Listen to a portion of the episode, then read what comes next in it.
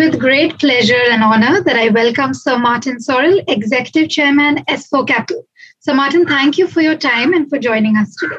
Thanks, Ranjana. So, Martin, has COVID 19 been a time of profound change for you personally? How are you managing people within and across your companies at this time? Well, I, I, it's been a profound change for everybody. I mean, obviously talking to an Indian audience, and uh, even at this time, what a year more than a year into this, um, a year and a quarter or a year and a half into this, uh, it's still having a profound effect, uh, particularly in countries such as India. We're seeing a, still a very significant effect in South America and parts of Asia Pacific beyond India, in Tokyo and in Japan. Obviously, it's in, impacting the Olympics, uh, if that happens uh, or not, at which scale it happens. So uh, to say it doesn't have a profound effect would be an extremely bad thing to say. It, it clearly has had a major effect from way of life, personally, professionally, family wise, etc. Having said that, from a, a, business point of view, given the fact that S4 is a, a purely digital operation, not just digital first, digital through and through, it clearly is a really a situation and uh, an, an age which has stimulated, it's accelerated digital adoption and transformation at three levels at consumer level, because consumers are educating their kids online, they're taking financial services online, in homes, games and entertainment, ordering essentials and groceries. Americans in America, 30% of the population ordered essentials and groceries for the first time online. So it's obviously impacted consumers. It's impacted the media, as you know. So all the trends that we saw happening around streamers as opposed to free to air TV, about uh, accelerating the declines of radio, of uh, TV, and free to air TV, and newspapers and magazines, all that has been accelerated. The demise of traditional billboard and the rise of uh, digital billboard has stimulated, obviously, that trend too. So obviously with media.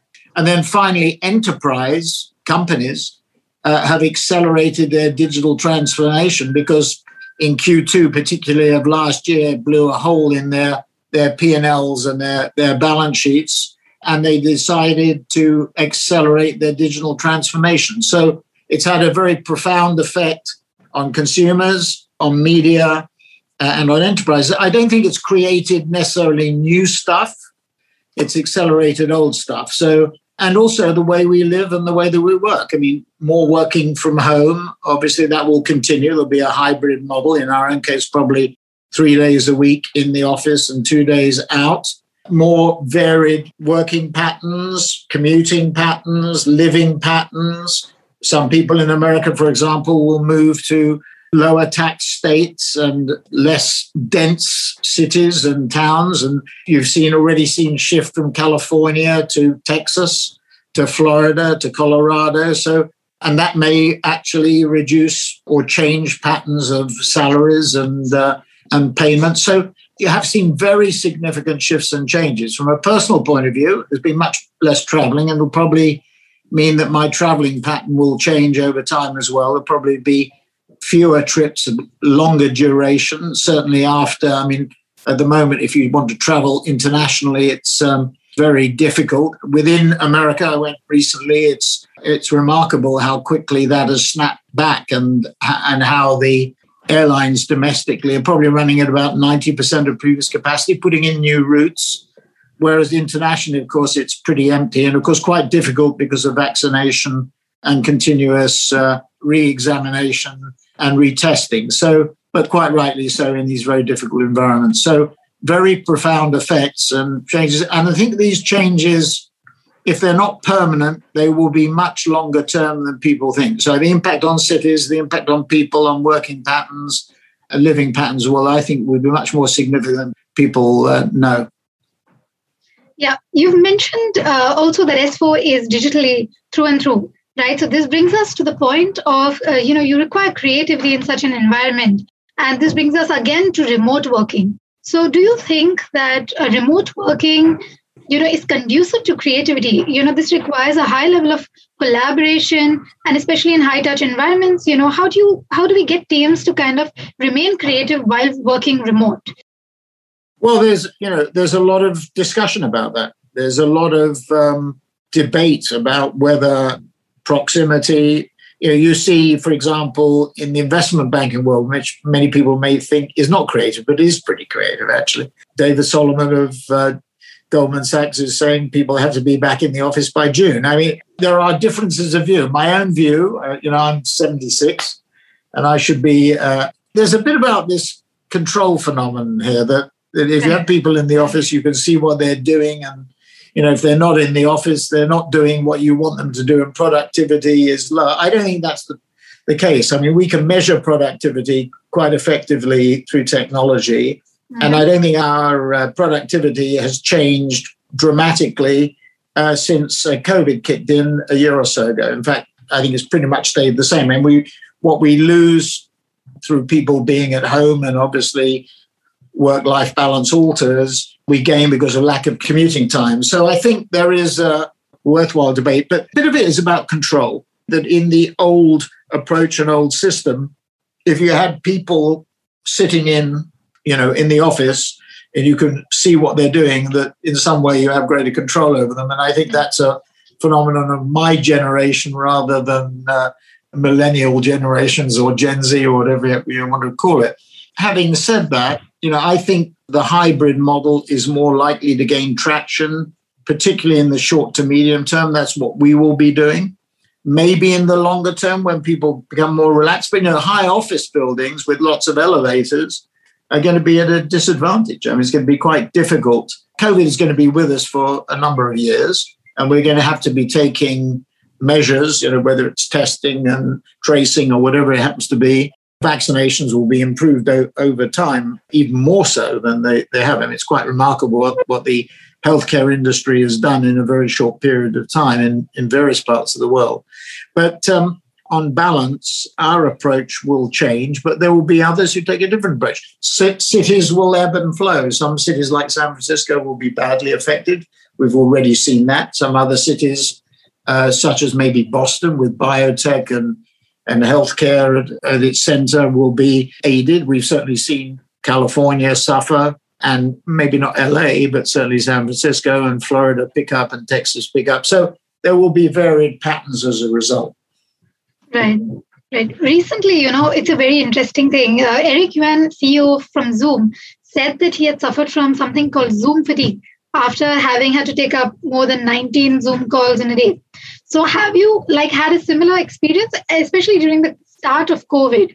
Do you long for those good old days uh, where you are able to catch up over a cup of coffee or your probably a favorite drink? Well, yes and no. I mean, it, it, it is extremely efficient, and I can understand the Zoom fatigue. I mean, today we've been uh, on an investment conference, and it's been you know every forty minutes with about a ten minute, 10, well, not even a ten minute gap because you always overlap and you you go into the time. So it's been pretty fatiguing, and I'm sure by the end of the day I, I will have uh, had enough. But having said that, it is quite efficient, and it is amazing what you can do through the technology. And going back to your question about creativity, there are ways that you can stimulate creativity. I mean, we saw in the early days of the pandemic in April of last year a switch to robotics, to, uh, to robotic production, to animation, uh, to switching live events to online events. We saw that in our content business, which is 70% of our revenues, pivoted very rapidly to that and very efficiently and very effectively.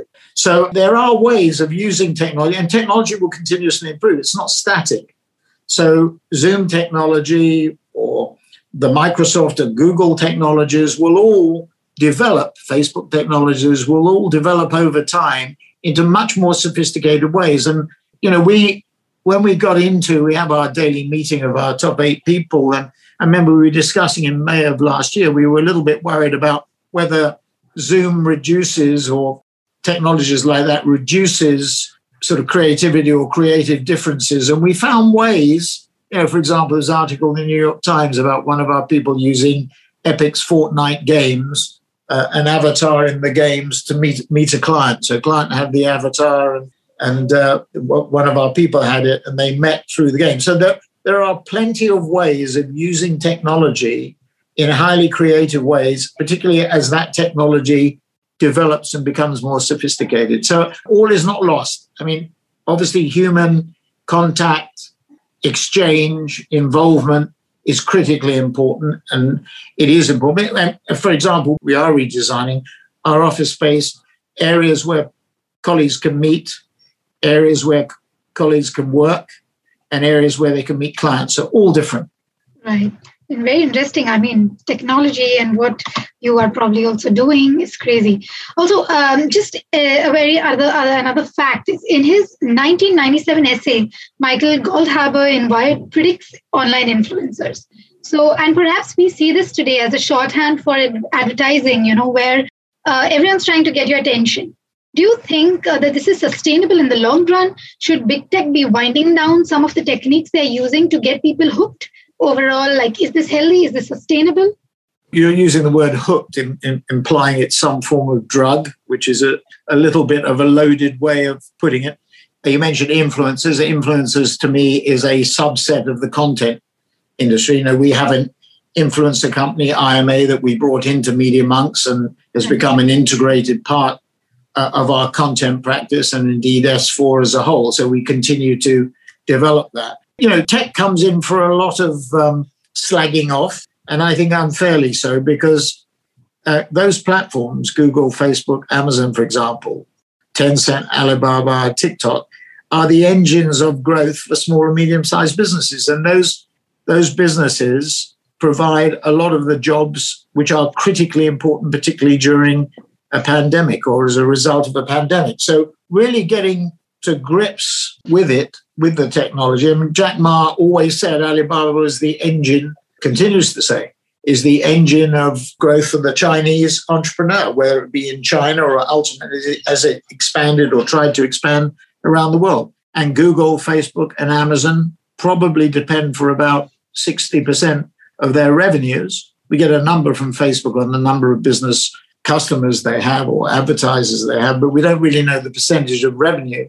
And I think one of the reasons they don't give that number is that we would all be surprised by the significance uh, that small businesses have in terms of the development of those platforms and vice versa. So, you know, when you talk about it's somewhat emotive to talk about people being hooked by it. Obviously, there are issues around privacy. There are issues around brand safety. There are issues around interference in elections. But I think the platforms have made, some would say, not strenuous efforts, but I think strenuous efforts. I mean, Facebook has hired at least 30,000 people to monitor editorial content. So I think they have gone a long way to trying to deal with it. Uh, Google's decision on, on third party cookies, Apple's decision on IDFA are all examples of making decisions around these areas in advance. I mean, I'm sure that Google, not sure, I believe that Google made that decision about third party cookies because they feared regulatory involvement. They saw what was happening in Australia. They worried about what might happen in France and other, other parts of the world. Right. Uh, you mentioned, you know, editorial content. So I just want to jump into that because I have a special question for you. So one interesting fact that you actually mentioned in one of your interviews a year or two back was that uh, a trend where today tech companies are actively hiring for editorial roles. So this, in a sense, gives us the view that you know brands or tech companies or tech firms are uh, very, very aware of how they represent themselves online. Uh, so, what are your predictions for those who aim to grow in the digital space? what direction are uh, we who are gunning for digital you know what is the future for us well uh, i mean if you look at digital i mean there are three markets the total addressable market for s4 is about 1.8 trillion dollars about 500 550 billion in media about 500 billion in marketing services and about 700 billion in uh, trade budgets and we look at that that 1.7 1.8 trillion about 50% of the media piece of it is already digital. It's forecast to be 70% by 2026.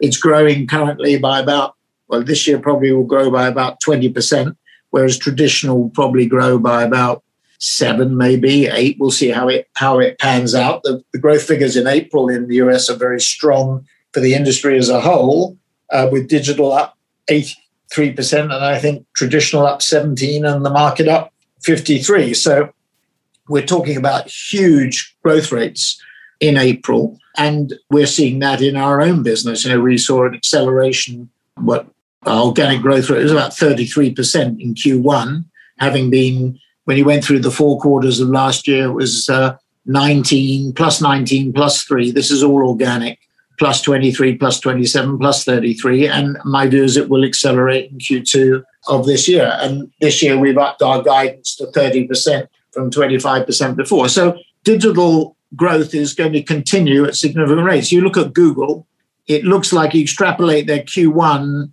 for the year 180 billion to 240 billion in terms of revenues. Facebook 80 to 110, Amazon 20 to 35. That's 100 billion plus uh, of new revenues in digital. Some of it comes from traditional media, some of it is increase in primary demand for, for digital. Some of it comes from the smaller companies, as uh, I mentioned before. So you've got you know lots of sources. So some of it is primary demand, and some of it is secondary demand and, and pulling money from traditional. But the outlook is very strong. You know, we have two secular, well, two two growth drivers, tailwinds. First, the secular growth of digital transformation. As I said, it's 50% of media now, it will be 70% by 2026. So there's secular growth there, irrespective of what's happening in economic conditions. And then this year and next year, with the rebound from the pandemic, obviously in India, it's probably going to be slower given what's happened with the pandemic recently. Sure. But there will be a rebound there as well. And worldwide, we're seeing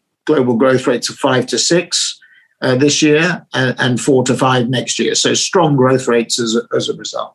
Yes, my company, the company that I represent, uh, Eventible, is actually a review platform for B2B events, more like, say, a TripAdvisor, but more B2B event focused you know in an age we're in an age where likes and dislikes are published almost immediately after going through an experience. So do you personally look at reviews online before making a purchase? Or uh, you know was it just simpler to go by recommendation? You know what do you think? What is your um, opinion? Well you know the, i think it was david ogilvy used to say that the most powerful um, or one of the most powerful ways is word, word of mouth. Or certainly if it wasn't david ogilvy many people said word, word of mouth is the the most powerful. And of course, that is the reason why influencers, uh, the reason why recommendations, whether they're online or word of mouth, are so powerful. So reviews are just online word of mouth. And you know, if if somebody gives you a point of view, somebody whose view you value, you think is is a good good view, an important view, you will follow that advice. And I and I think word of mouth. I mean, all all we're talking about is a modification on a very old line, which is word of mouth advertising. So the answer is it is very powerful. It's dangerous to abuse it. I mean, as you've seen in India, there have been cases of influencers being paid to influence and the product or the service not living up to the promise. And, it, and it, there's been a bounce back and quite rightly repercussions. But having said all that, I think it's obviously an important area. It's not a sole area but it's an important area. And I, and I do read reviews and I do listen to what other people say about products and services. I'm influenced just like anybody else. Right. Uh, you have uh, you've accomplished so much in your life. Uh, you know, uh, what is the long game for you? Number one. Number two, what advice would you give to say a Sir Martin Sorrell in his twenties, looking back? So, what was the first question again? I mean, the advice is to to learn Chinese. Oh, um, and to learn code. So to those will be the two things. So geographically, you know, China and India are going to be the growth economies. So that's one thing. So that's the geographical bu- bucket. S4 is 70% the Americas, 20% EMEA, and 10% Asia Pacific. And it, our objective is 40, 20, 40 because of the importance of the Indian and Chinese economies. You know, China will be the biggest economy in the world mm-hmm. by 28, I think it is not by per capita basis, but overall. And of course, India will be the most populous country. And India GDP will continue to grow quickly once, uh, of course, we're out of this pandemic situation. So I'm very bullish. I'm a raging bull on, on India, and I must say on China too, particularly in an Asia Pacific context. So that's one thing. The other thing, of course, is code, which is a, another language, but it's a language for tech. And it's to indicate that the important areas are to learn languages in countries where growth is important, and of course to learn languages where growth is important per se, which will be tech. What was the first part of the question? No, I just said that uh, you've accomplished so much. So, what is the long game for you now?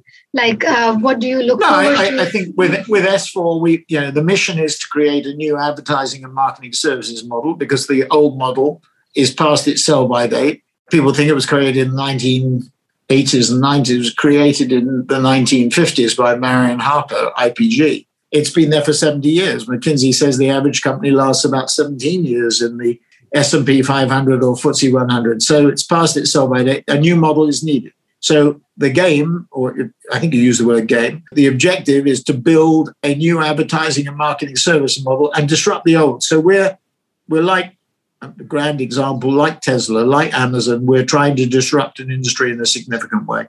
what is the one campaign across platforms that's at the top of your mind right now or your No, I, personal I favorite? never, I never answer that question But you never do. um, no, because it's just invidious to pick out. You know, I, I would pick out one of our, our campaigns, and people would say he would do, wouldn't he? You know, pick out somebody else, and now people would say, "Why did you do that?" Or one client would object. The one I found funniest was a, a Berlitz, one of our agencies at WPP up in the Nordics, did a, a language um, teaching ad, which was hysterically funny. It's about um, it's a, a couple of German um, coast guards. It's a German coast guard who whose English was a little bit uh, ropey. It's on YouTube actually. I think it's Berlitz. I think it was Berlitz. Worth watching because it's quite funny, but it appealed to me. But that's the only one I've ever really quoted. Okay. Any experiences about India you'd like to share? Um, your visit to India in the past? Well, uh, we don't mention the cricket. I've been, you know, I, I haven't seen all of India. I wish I had, but I've been around a fair bit. Um, you know, beyond Delhi and Mumbai, or New Delhi and Mumbai, and I love India, as you know. I like, I love Indian food, particularly with mango chutney, which no Indian can understand. Why I would, I would, you know, a, a nice chicken curry with with mango chutney is something I adore. And Ranjan Kapur used to be, and his wife Jimmy, you know, used to entertain me with uh, a very good curry, and I always enjoyed that. Always enjoyed it too much, and always put on a lot of weight Um, when I was in there. And also loved to play cricket there. I mean, Ranjan arranged for us to have a. It was at the University of uh, Mumbai, Bombay University, and, and I think Venkat had a ground there, which Elf, if I remember rightly, Elf sponsored it, and it was roped off from the, or not, it was boarded off from um, where you get killed, you know, on those those grounds that, that were next to one another. So it was boarded off from that. We had it was a nice ground, and we had a, I think it was WPP versus Ogilvy, and they let me Oh. bat, and they they got me out, but let me stay in. They they tried to humour me by very early in the morning. We started very early in the morning. You know, I think we played for about three or four hours, and it was great fun. And it's always great fun there. But the trouble is, the Indians are too good at cricket for us. They're too good. That's that's a very sweet compliment. Thank you. Just one last question. Any recreational activities? I'm sure cricket has. You give so many. Gonna, I'm gonna. I'm gonna, I'm gonna play in a couple of weeks. I have my annual two games, but they're actually colliding on the same date. So I usually play in a pro am, not very well, but I totter around the field for a bit. But we're going to have a, a celebratory um, WPP cricket match um, in June, so I'm looking forward to that. So uh, that's the extent of my activities, and so I do a bit of skiing. Still manage to get onto a pair of skis occasionally, but that's about it. And I go to the gym. I go to Oh, the you gym go to the gym. well, twice a week. Twice a week. Right. Twice a week. Nice. Only twice a week. I wish it was more than that. It should be three times a week. Thank you, Sir Martin, for the wonderful Pleasure. insights. And uh, it was an absolute amazing experience to meet you and also chat with you. Thank you. You're, you're so good, Ranjan. You should be in the advertising business. Oh, that's, that's thank you. I'm humbled. Thank you very much. Thank you so God bless. Bye. Bye.